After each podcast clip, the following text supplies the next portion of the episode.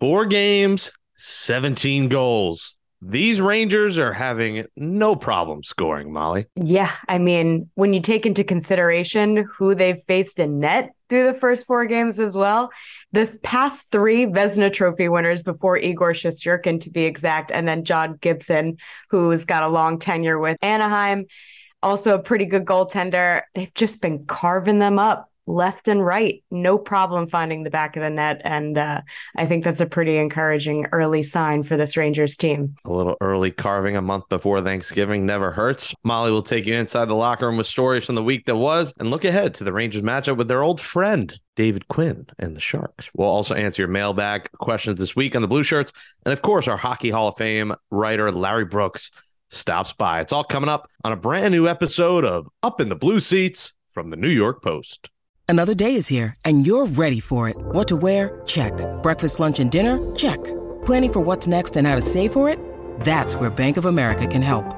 For your financial to-dos, Bank of America has experts ready to help get you closer to your goals. Get started at one of our local financial centers or 24-7 in our mobile banking app. Find a location near you at bankofamerica.com slash talk to us. What would you like the power to do? Mobile banking requires downloading the app and is only available for select devices. Message and data rates may apply. Bank of America and a member FDIC.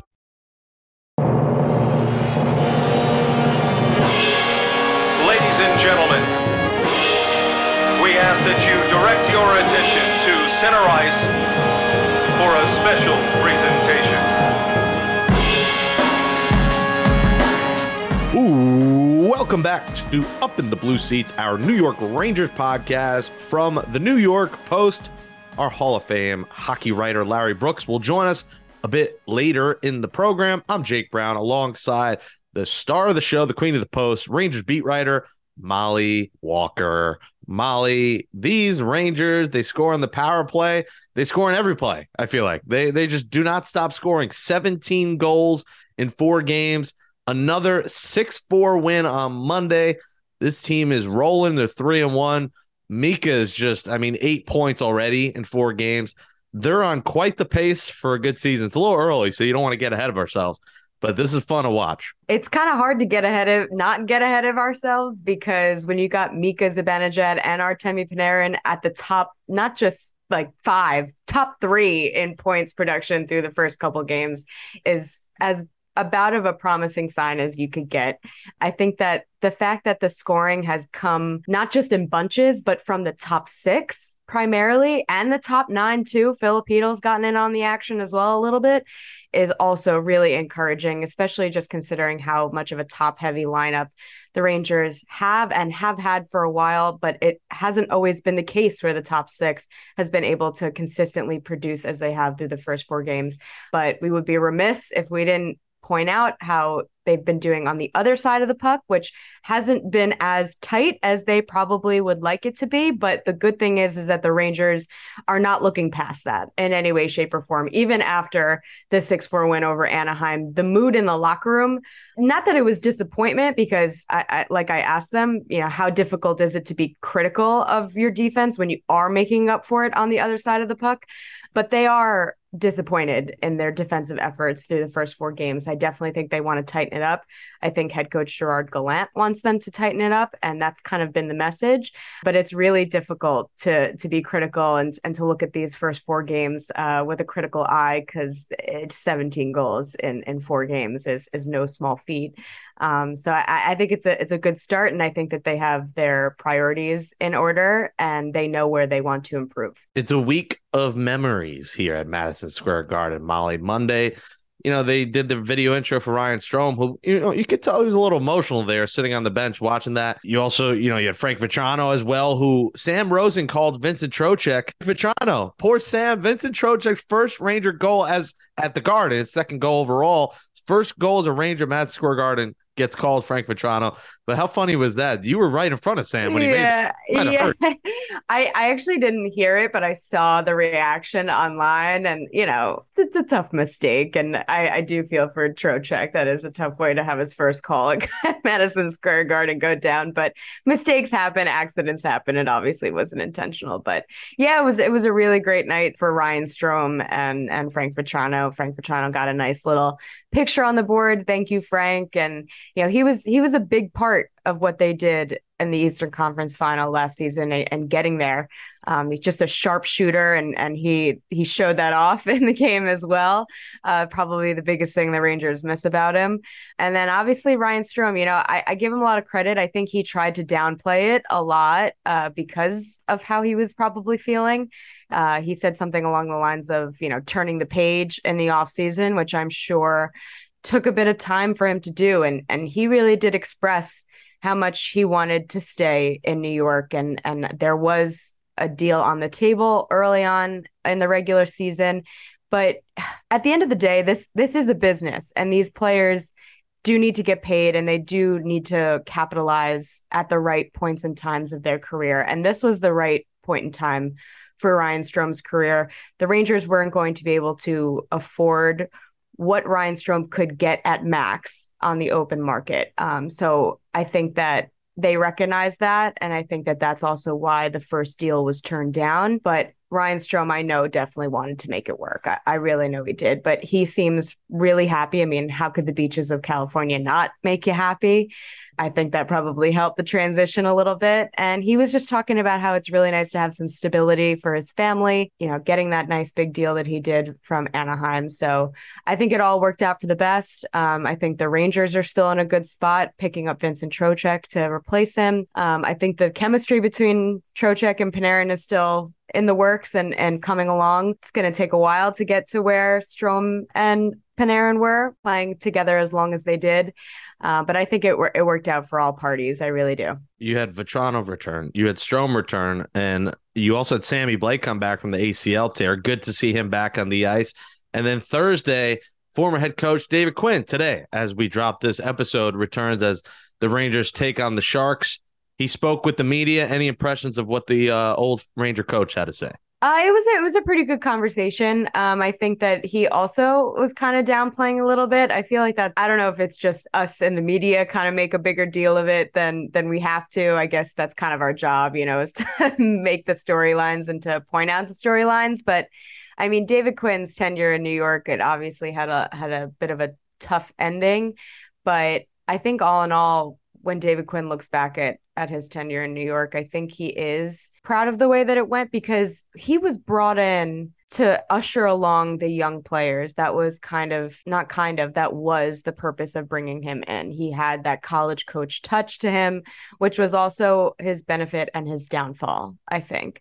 Everyone seems to forget it was his first NHL coaching gig and I think that that needs to be spoken a little bit louder than it has. Nobody's going to be perfect in that spot and he is the first person to admit that. He said it on the call he said it he's gone on a couple podcasts in between uh, when he was let go and when he was hired by the sharks and when he was the coach of team usa at the championships. I think that he acknowledges it that he made a lot of mistakes and that he learned a lot from it and I know a lot of it comes down to how he was coaching the veterans on the Rangers team. But you live and you learn. And I think David Quinn kind of has that attitude and, and knows that he is still evolving as a coach and still learning. Um, it's only a second team in the NHL. And obviously, it's been a bit of a rough start for them. Uh, they are still looking for their first win of the season and his first as head coach of the Sharks. So um, we'll see if that happens Thursday night at the Garden or somewhere else down the line. I asked him about watching the Rangers go to the Eastern Conference final last season if he was surprised or not. And he said he was not surprised at all. You know, I think that they had this timeline in mind when they brought him in of where they should be one year down the line, two year down the line, three years down the line, four years down the line. And obviously, Quinn didn't get to see it through that far, but they did take the necessary steps to get to where they are today. So it would be unfair to say that David Quinn didn't play a part in the Rangers' success because he came in and he did his job, what was asked of him. And then it just it just didn't work out. And it was time for a, a more veteran voice in the room and head coach Gerard Gallant. So I think he should have a, a warm welcome tonight at the garden, Thursday night at the garden. We'll see. Well, we could talk about that later. let's hope he doesn't evolve as a head coach tonight. He could do that the next game, but let's uh let's hope he doesn't that he's gonna go out to a marquee tonight if he gets his first uh his first victory as a, a, Sharks head coach at the Garden against his former team. My God, you'll see him popping bottles with the whole team after the game. Good God, let's hope that doesn't happen. Well, we'll get to your mailbag questions in a second, but you know, I want to close this, Molly, with the locker room this week. Do you have any any chicken nuggets? We'll call it chicken nuggets since that's one of my favorite foods. I like that. Yeah, you know, I got a couple. You know, Braden Schneider, he obviously changed his number from 45 to 4, so I asked him about it. He said that he wore 4 when he was younger and he just wanted to switch to single digits. He literally just likes the number more. So we did get to see behind the scenes of the off the boards filming with the Ryans. And man, that was that was just a hoot. You should see the way Ryan Reaves walks around the room and basically identifying his next target and making them sit to do it. Um, the theme was Halloween. So he was asking everyone about their Halloween costumes.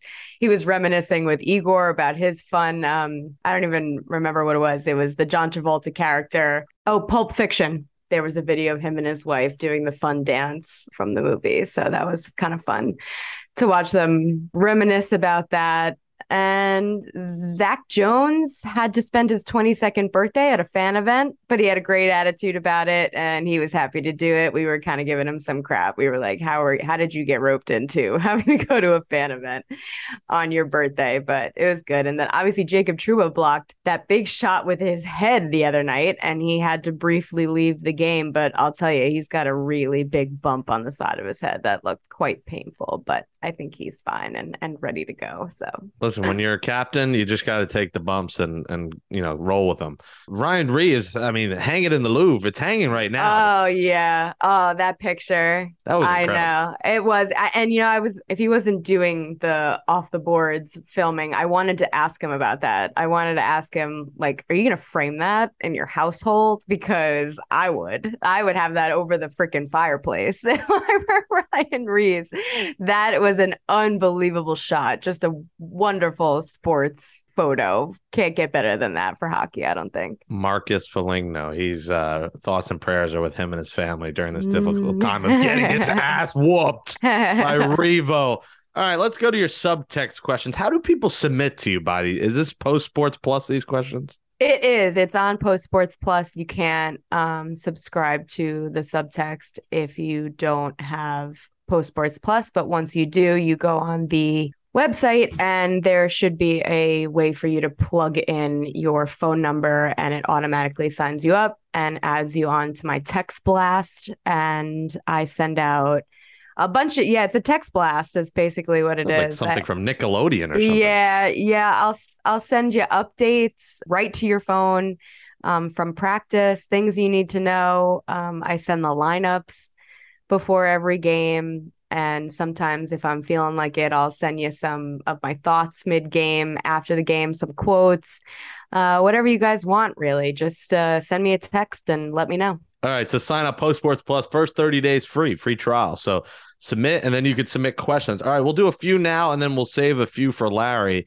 coming up in a few minutes. Stephen Palchich and James Culpus want to know was Dryden Hunt waived or sent to Hartford? Did Hunt do anything wrong or was it strictly a money issue or is it the roster spot for Vitali Kravtsov? Um, a little bit of everything in that question there. You know, when you do get waived, it's for the purpose of of sending the player to Hartford. It's just a matter of if he clears or not, which we haven't heard yet um, at this point in time. I imagine that he will clear. Um, if he doesn't, the Rangers are in trouble, man. He didn't do anything wrong. I mean, him coming in and scoring that game tying goal against Winnipeg, which first of all was a really nice goal by Dryden Hunt. And he stepped in when Kravtsov was hurt, when Ryan Carpenter was hurt. Um, he's in a depth role this season, which is a little bit different from what he did last season. He didn't do anything wr- wrong at all. And Gerard Gallant loves him, just a Gerard Gallant kind of player. It was a money issue. Uh, they need to have some space. Carrying 22 instead of 23 on the roster helps them accrue cap space leading into the trade deadline, which is they're counting pennies here. Every single cent counts, which kind of leads into the next question, actually, from Michael Silvers. Um, you know, he said, even after Hunt got put on waivers, do you anticipate Chris Drury making paper transactions, sending players to Hartford on off days to earn more cap space for the deadline? I don't know if I'd say anticipate it. It's definitely a possibility, but when you think about it, when you send players down to Hartford, you know, they're not making their NHL salary during those days. So it's a little bit of a slippery slope. You don't you don't want to do that too often, only when you really have to, um, because it's really not fair to the players to just keep you know, sending them up and down like that. But they are counting pennies and they are trying to make as much space as possible. I think if they only carry 22, they can get up to 4 million at the trade deadline in cap space, which would be huge and beneficial. Nobody should be expecting the type of four player haul that they brought in last season at the deadline. They just simply can't afford it. Every bit of space is going to count for the Rangers. All right. This question is from uh, a herd of people. This is from uh, Paul Carp, Rich Turner, Bill Carter, Scott Manson, Frank Roth. I know they won with this basic lineup, but isn't it crucial to get Vitaly Kravtsov into the lineup to determine what we have? Wouldn't it be a tremendous boost to the team if he lives up to the scouting that led them to draft him in the top 10? Is Kravtsov going to play for the Rangers again? And what is the future? Where will Kravy play now that Lafreniere and Kakko are stalwarts on the first two lines? Take it away, Molly. It's a, it's a good question. Um, they definitely need to find out what they have in Vitaly Kravtsov. Um, that being said, we'll, we'll find out Thursday night if he's in the lineup or not. But the couple days leading up to practice, it kind of seems like he's going to be a healthy scratch. But I think that it's just Gerard Gallant wanting to motivate him to actually break into the lineup and to really show that you know he's ready to contribute in some facet. I mean, he unprompted said he loves Alexi Lafreniere in that right wing spot on the second line with Artemi Panarin and Vincent Trocheck, and there is nothing not to like about what Lafreniere has done in that spot. He's looked really good, and he is making an impact in that spot, which is really all the Rangers could ask for. So, and that is where Kravtsov played for a little bit at, during training camp and in his first three shifts. So I think that before he was hurt. So I think that if he does get back in the lineup, which I do expect him to at some point, whether it be Thursday night or in a couple games or the next one, whatever it is, because they do need to know what they have and they do need to give him a look. I think it'll be on the third line in some capacity, which I think would drop Barclay Goodrow down to the fourth line, which is honestly where Barclay Goodrow should be in general, um, just to make the Rangers line up a little bit longer. But they got to find out what they have in Kravtsov and the early signs. I mean, granted, he had three shifts in that first game, um, so you can't really judge yet. But I mean, ask anybody. You know, Julien Gauthier probably outplayed him in the preseason. But with Kravtsov, the herd of people mentioned, he's a top 10 pick and they need to see if they can get something out of it. And for his cap hit, too, at the moment, um, it would be really beneficial if he could be a uh, full time contributing member of the lineup. So we'll see. We'll do one more before Larry comes on and he'll answer a few. Let's uh, do from a, a lady I believe Audrey Greenberg. I Audrey, I don't think I've met any man with the name Audrey. Oh God! Well, don't say that if it is. and we don't know. We'll assume she's a lady. no, uh, let's could, not assume anything. we'll send it next. Uh, she'll send an update text next week. Yes, I am a girl. Uh, to respond. Don't have much confidence in our backup in goal. Jaroslav Halak may be a problem later in the season. What do you think, Molly? Disagree, honestly. I think that the one game that he played in Winnipeg, he kept them in it until the end, which was more a credit to the Rangers' breakdown on defense than it was Halak.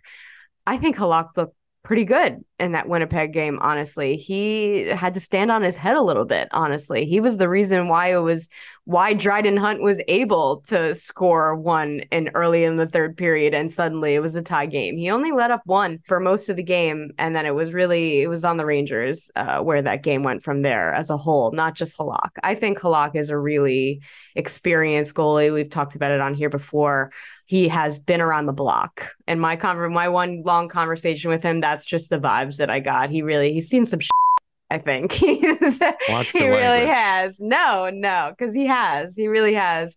Um, and I think that's the kind of backup goalie that you want. It's beneficial. I really do. Um, I don't think it'll be a problem at all. If anything, I think that down the line later in the season, Halak is going to be, you know, a great guy to have just to maybe give Shesterkin some breathers leading into the into the playoffs when we know that Igor Shesterkin plays game after game after game after game. So I disagree, Audrey, whether you're a man or a woman. I disagree. If I'm a man or am I a woman? Am I? That's from Man or Muppet. I don't know if you knew that from uh, the Muppets. Great movie, No, great song. I Oh. didn't. You should probably watch that. Hearts knows all about that. If if you haven't watched the Muppet movie, then you're not living right. All right. Well, someone who I know has watched the Muppet movie is Larry Brooks. Actually, he probably hasn't, but we'll ask him next on Up in the Blue Seats. You know what they say, third time's the charm? When you need mealtime inspiration, it's worth shopping Kroger, where you'll find over 30,000 mouthwatering choices that excite your inner foodie. And no matter what tasty choice you make, you'll enjoy our everyday low prices, plus extra ways to save, like digital coupons worth over $600 each week. You can also save up to $1 off per gallon at the pump with fuel points. More savings and more inspiring flavors make shopping Kroger worth it every time. Kroger, fresh for everyone. Fuel restrictions apply.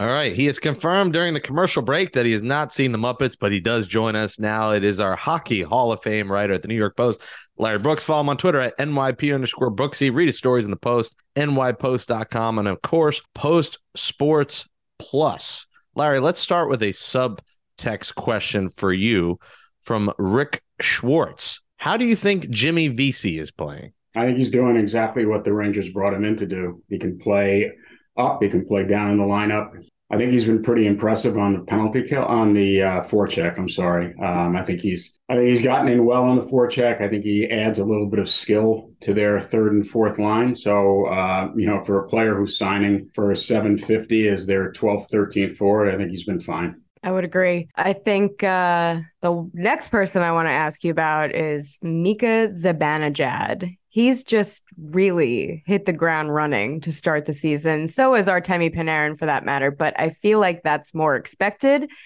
What are you seeing from Mika and the player he's turned into? What I see from Mika is is the the exact player he was at the end of the 1920 season before before the COVID pause. He scored 23 goals in his last 22 games. He he was a he had evolved into a into a shooter, um, which is kind of unusual for centers in the NHL. Um, although you could say Auston Matthews is a shooter, he is playing with so much confidence, and I think that's always been one of the factors with Mika, you know, is getting him to play with confidence, is getting him just to play on instinct, and for him not to get into his head too often. Um, he has an he has elite skills, and when you marry that with an elite approach, mental approach, which he has, you have an elite player. And I think right now Mika is, you know, among the whatever you want to say, five, ten best players in the NHL. I mean, he's his you know his penalty killing, his work on the power play, obviously, his five on five. He's uh, you know they're they're generally matched up against the either the other team's top line or the, the their checking line, but he's been going up against top lines. You know his his his um, he's just so assertive in everything he does. He's playing with the flair. He, he and he and he's got one of the great shots in the NHL. He really and that one timer from the left circle right now on the power play. It, you know, it is Alex Ovechkin. It is Steven Stamkos. It is Mika Zibanejad. You know, they are they are equivalent at this point. point, and so that's that's just a weapon that the Rangers have, and he is a weapon that they can throw out for 20, 21, 22 minutes a night. He's um, he's off to a spectacular start but he's off to a great start. He he generally kind of tiptoes his way into the season, but it's not as if he hasn't done this before, because he did do this at the end of the 1920 season. We know the following season was ruined by COVID for him, and then last year he was a very, very, very good player. So this has always been within uh, Zibanejad's capabilities. Another guy that's started off pretty good, and you had a, a good tweet about him the other night uh, about Kaapo Kakko when he was circling the zone with the puck before backhanding it in for a goal. You said that that was the Kaapo Kakko from the World Championships. Just what did you mean by that? And what are your thoughts on how he started the season? I mean, he went from a game six scratch to the right wing of the top line in just a few months. So, uh, what's happened in your mind? Yeah, well, what I meant is, is that that's the player, the, the player who who took the puck to the net. That's the player that the uh, that's what he did in the in the World Juniors that year. That's what he did in the World Championships that year. And that, that's why he was the second overall pick. Everyone who watched the World Championship saw Kaapo Kakko dominate, you know, to a point where there was some debate about whether he or Jack Hughes should be number one overall that year. There, it, it was. You know, you look back now and you say, "Wow, eh, that didn't really happen," but it did. You can you can see the confidence with which he's playing now. He's he has learned how to play against older players. He has learned how to play against bigger players, and he's gotten bigger himself. He is strong with the puck. He's been strong with the puck on the boards for a couple of years now, but he hadn't been able to take that next step to bring the puck to the net. You know, they would just stay on the outside, stay on the outside. He would set guys up maybe, but he was he was not uh, he didn't he you know he was not able to complete the final step and, and go from the boards to the net. Now you see him handling the puck, carrying the puck, taking the puck to the net, creating traffic in front. He's very very difficult to handle one on one. Um, and and I and I do think that and and I uh, wrote about this the other night after after the game that his Ranger career could have gone two ways after the scratch. He could have decided, you know, at the end of a contract, listen, this is not working out for me. You know, no hard feelings, but I think I, I think I'd, I'd rather go somewhere else. Instead, he just rededicated himself to becoming a better player, and he said um, he said uh, the other day when I was talking to him about it, he said he's always wanted to be here. This is where he wants to be. This is where he wants to succeed. So, and I know you talked to his agent over the summer, Michael Yu, who I thought was was really interesting in describing the way Kakko had reacted to the scratch, and said, "Look, this is just one of those things. Don't don't build it up. You know, you know, he's not looking to leave, and and that's you know what Kakko said. I just want to I want to be here and I want to be better.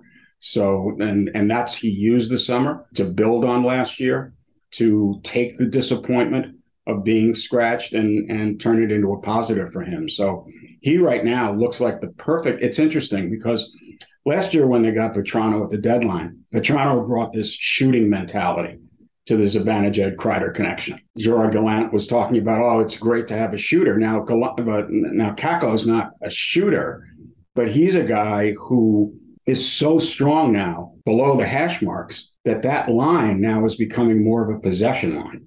And that's, you know, during training camp, I talked to both Kreider and Zibanejad about how the team can improve five on five. And they both talked about their own line. And Chris was the first, and then Mika later talked about how they wanted to be more of a possession line, how they didn't want to be a one and done line, just getting the one chance off the rush. They, you know, they, they wanted to be a riding line, um, as as Kreider says all the time now, um, and that's what they have with Kakko. They have this dimension of this physical player, and their line now can grind grind the other teams down. So he's added another dimension. Listen, we're a week into the season.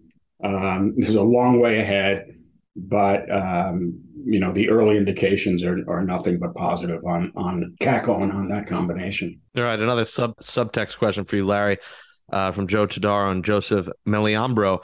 Uh, we talked about it last week. What would a potential trade for Patrick Kane look like? It's hard to imagine the Rangers will get to the trade deadline without injuries, injuries uh, necessitating call ups. Would a Kane trade require a roster player like Kakko, Kravtsov, plus Oddman amongst other draft picks?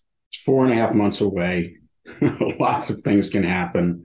Teams generally don't trade top six players in order to get a rental. So if Kakko remains as a top six, even if, if he's even if somehow he's back in the top nine, you want to you want to add. You, you, you know you don't want to subtract and add. You just want to add at the trade deadline. Vitaly Kravtsov, who knows what's going to happen with him this year? You know he hasn't played. We don't know. Uh, he's played you know three minutes. Um, so we don't know about Vitaly Kravtsov. But to suggest that the Rangers would trade a top six player in order to rent Kane makes no sense. So if um, if Kakko, if Lafreniere, if if that's the if that's part of the asking price, then then the Rangers obviously would say no to it. It's uh, again, there's a lot ahead. The cap, cons- the, you know, the cap considerations are going to be paramount, and generally the more other, you know, right now they they would be looking at Kane at 50%. That's 5.25 million in, in cap space they would need to have. If you brought a third team into it, you could shave that by another 50%. But if you bring another team into it, that means you're you're also have to give up more assets. the Rangers, as I as, as I wrote the other night, would prefer to be in a position where Kakko, Lafreniere are playing so well that it obviates the need to empty the cupboard in order to get a player who's going to be there just for one, you know, for the for the playoff run and, and as a rental. So it's an underlying narrative.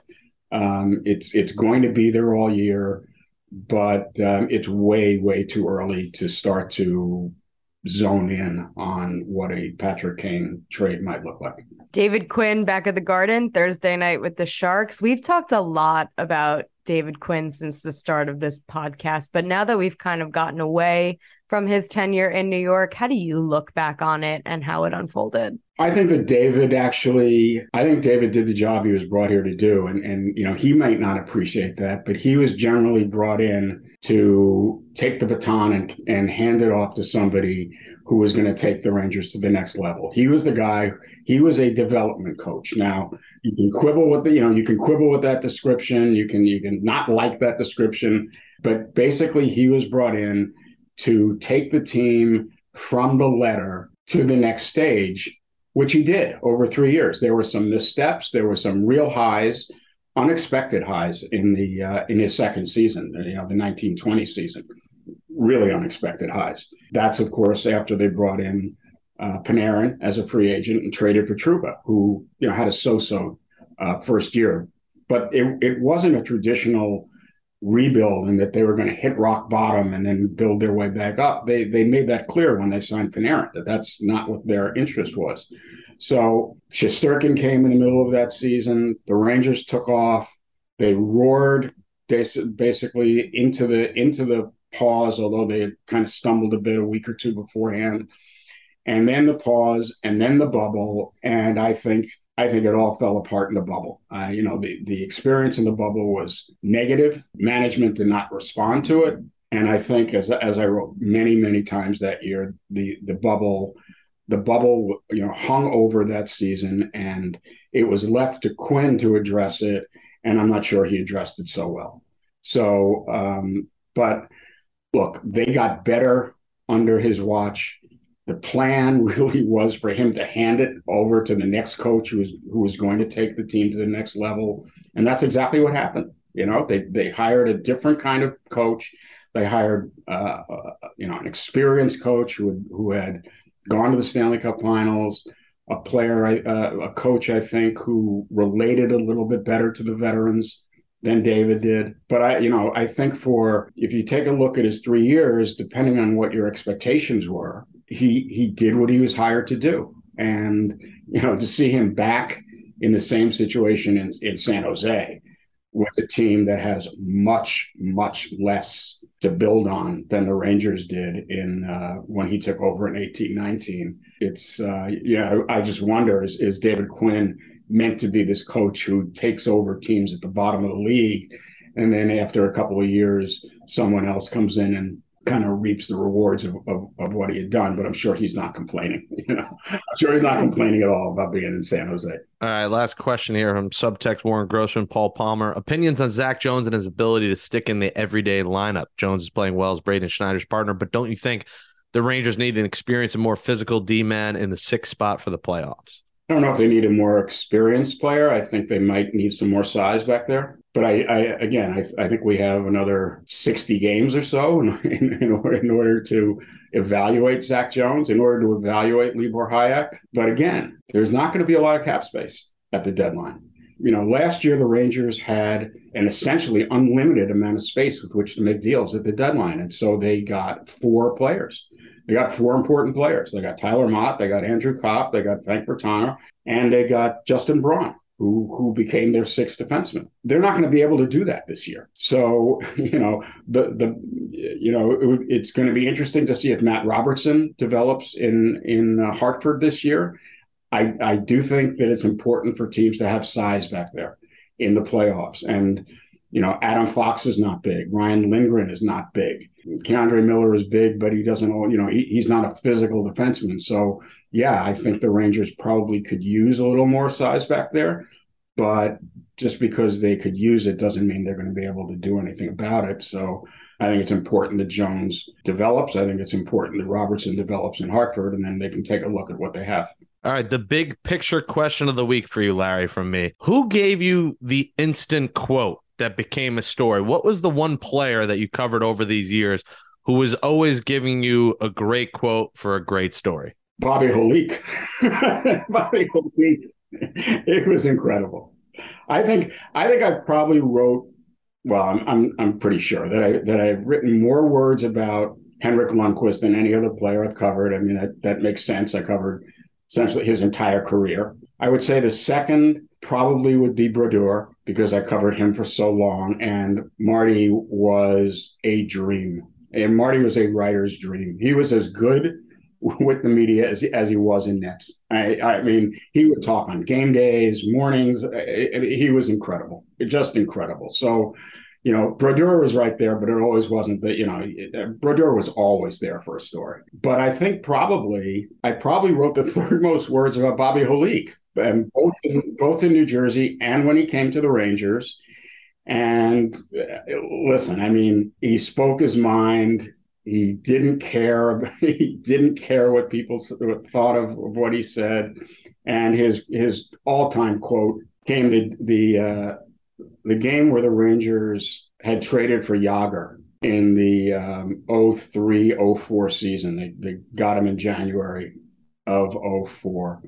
And their first game was in uh, Ottawa. Jagr's first game was in Ottawa. So he joins the team in, in Ottawa. They have this big press conference in the morning. Messier's there, Leetch is there, Jagr's there. And Jagr actually starts, you know, looks around, you know, looks at the, the stars on the team, and they did have some. Lindros was there. And he talked about how this reminded him of the Penguins teams, the great Penguins teams he had played on. So, okay, fine, fine, fine. They go out in Ottawa that night and they lose nine to one. Nine to one. So Bobby Holik, after the game, standing there, and, and he, all he has to say is, fundamentally, I think we are the worst team in the National Hockey League. um, but that, you know, but, but, that was just one of of of, of uh, Bobby's highlights. He was uh, he was always a go-to guy. He was just he, honestly, you you you if if you couldn't get a story from Bobby Holik, you're in the wrong business. Well, Larry Brooks, you are a go-to guy here on the Up in the Blue Seats podcast. You can follow him on Twitter, NYP underscore Brooksy. Read his stories in the post, nypost.com. Larry, appreciate you coming on. Thanks a lot. I would prefer to be by the pool, but talking hockey with you guys is always fun as well. That wraps up episode 98, the Dylan Garand edition of Up in the Blue Seats, our Rangers podcast from the New York Post. Mollie, not a lot of travel here early in the season, a lot of home games, which is nice for you here. Halloween is a week away. Are you a big Halloween gal? I am a big Halloween gal. Who doesn't like Halloween? I'm sorry if you don't like Halloween, but it's such a fun holiday. Come on. And there's free candy involved. I must be the Grinch that stole Halloween, apparently. I'm not a big Halloween. That surprises me so much. I feel like you would be the king of Halloween. You, I'm a you, walking you, Halloween costume. I was about to say, you dress up by yourself all the time. So maybe is that why you're just not into it? Because Halloween is every day for you? Yeah, I think I'm a naturally Halloweeny. Halloween. Uh, that was a dad joke. My dad's, I think my dad joke was, uh, why couldn't the warlock get the witch pregnant? Because he had a Halloweeny. That was his uh, dad joke. So Real good job, nice. Dad. Yeah, We're I don't know. PG-13 here. I don't like the whole like spending a ton of money buying costumes and just wearing it once and then you never wear it again. It's like I'd rather buy Chicken Farm or something. It- that's why you buy it and return it.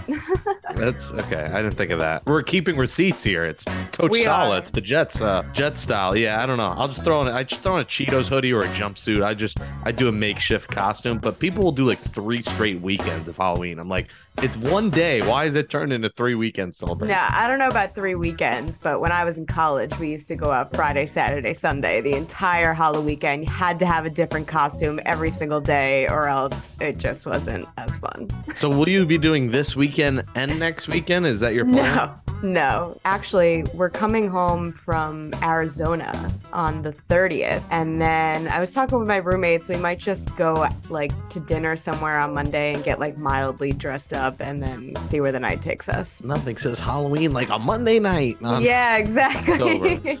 Uh, that's the word. Well, now it's a Monday, so that means everyone uses the whole weekend to call it Halloween. Well, I'm sorry to be the Grinch. Usually, I'm I'm pretty happy. It's Halloween. I'm more of like the holidays where we eat, like Christmas and get presents and Thanksgiving, and Makes sense. those are those are my favorites. I I'm like the Jewish guy hating on Yom Kippur here, and not eating. That, that's that's what this is. This is the Jewish holiday, Halloween. Catch up on all episodes by subscribing up to the Blue Seats on Apple, Spotify, Stitcher, wherever you get podcasts. Give us a five star rating, write a nice review. Catch full episodes on the New York Post Sports YouTube page. Subscribe, get notified. New episodes every Thursday. Follow Mollie on Twitter at Mollie Walker, two E's, two R's, and me at Jake Brown Radio. Thanks to Andrew Hartz for producing the show. For Mollie Walker, Larry Brooks, Andrew Hartz, I am Jake Brown. We'll return with new episodes every Thursday of Up in the Blue Seats. Thanks everybody for listening. Enjoy Halloween weekend part one. We'll talk to you next week. That handsome son of a gun